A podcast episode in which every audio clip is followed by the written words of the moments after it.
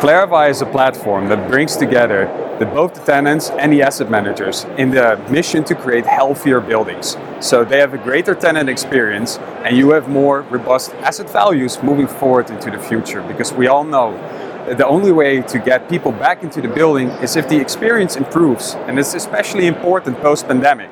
So we really focus on that. We developed an app, a dashboard and sensors that measure and analyze and report over the experience that tenants have while being in the building.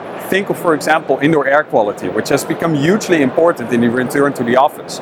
But also thermal comfort. Are you feeling too warm, too cold? Um, is it too noisy in the room? How is the light? All these kinds of parameters are important to engage people more in coming back towards the office because after doing some initial market research here and in the UK, we've seen that on average the occupancy is 60% lower in commercial real estate in comparison to pre-pandemic and that's huge if you think of how we can create sustainable value over time and how we can make sure that people want to keep renting the office in the long term. So how do you make sure that your assets yeah, stay reliable and that your risk is kept low when it comes to your tenants if they leave or not. So we see that there's a drastic change and in addition to that, we focused a lot in the last 10 years on the E aspect within ESG. We know everything about heat pumps, solar panels, you name it. But when it comes to the well-being and the health, like more part of the S in the community, uh, community, that's very difficult to quantify for most asset managers nowadays. So we want to help them in that process because we're shifting towards that um, as we speak.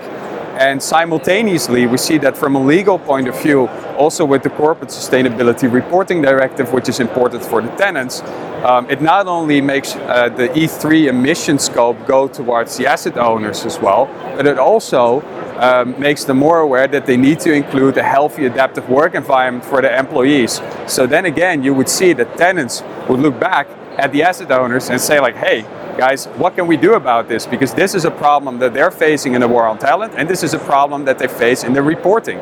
So it all is going to come together within now and I would say the next couple of years to really pressure that towards healthier spaces. Because if your space is not providing any added value in a sense of well-being and productivity uh, for the tenants, I think it's going to be a tough battle.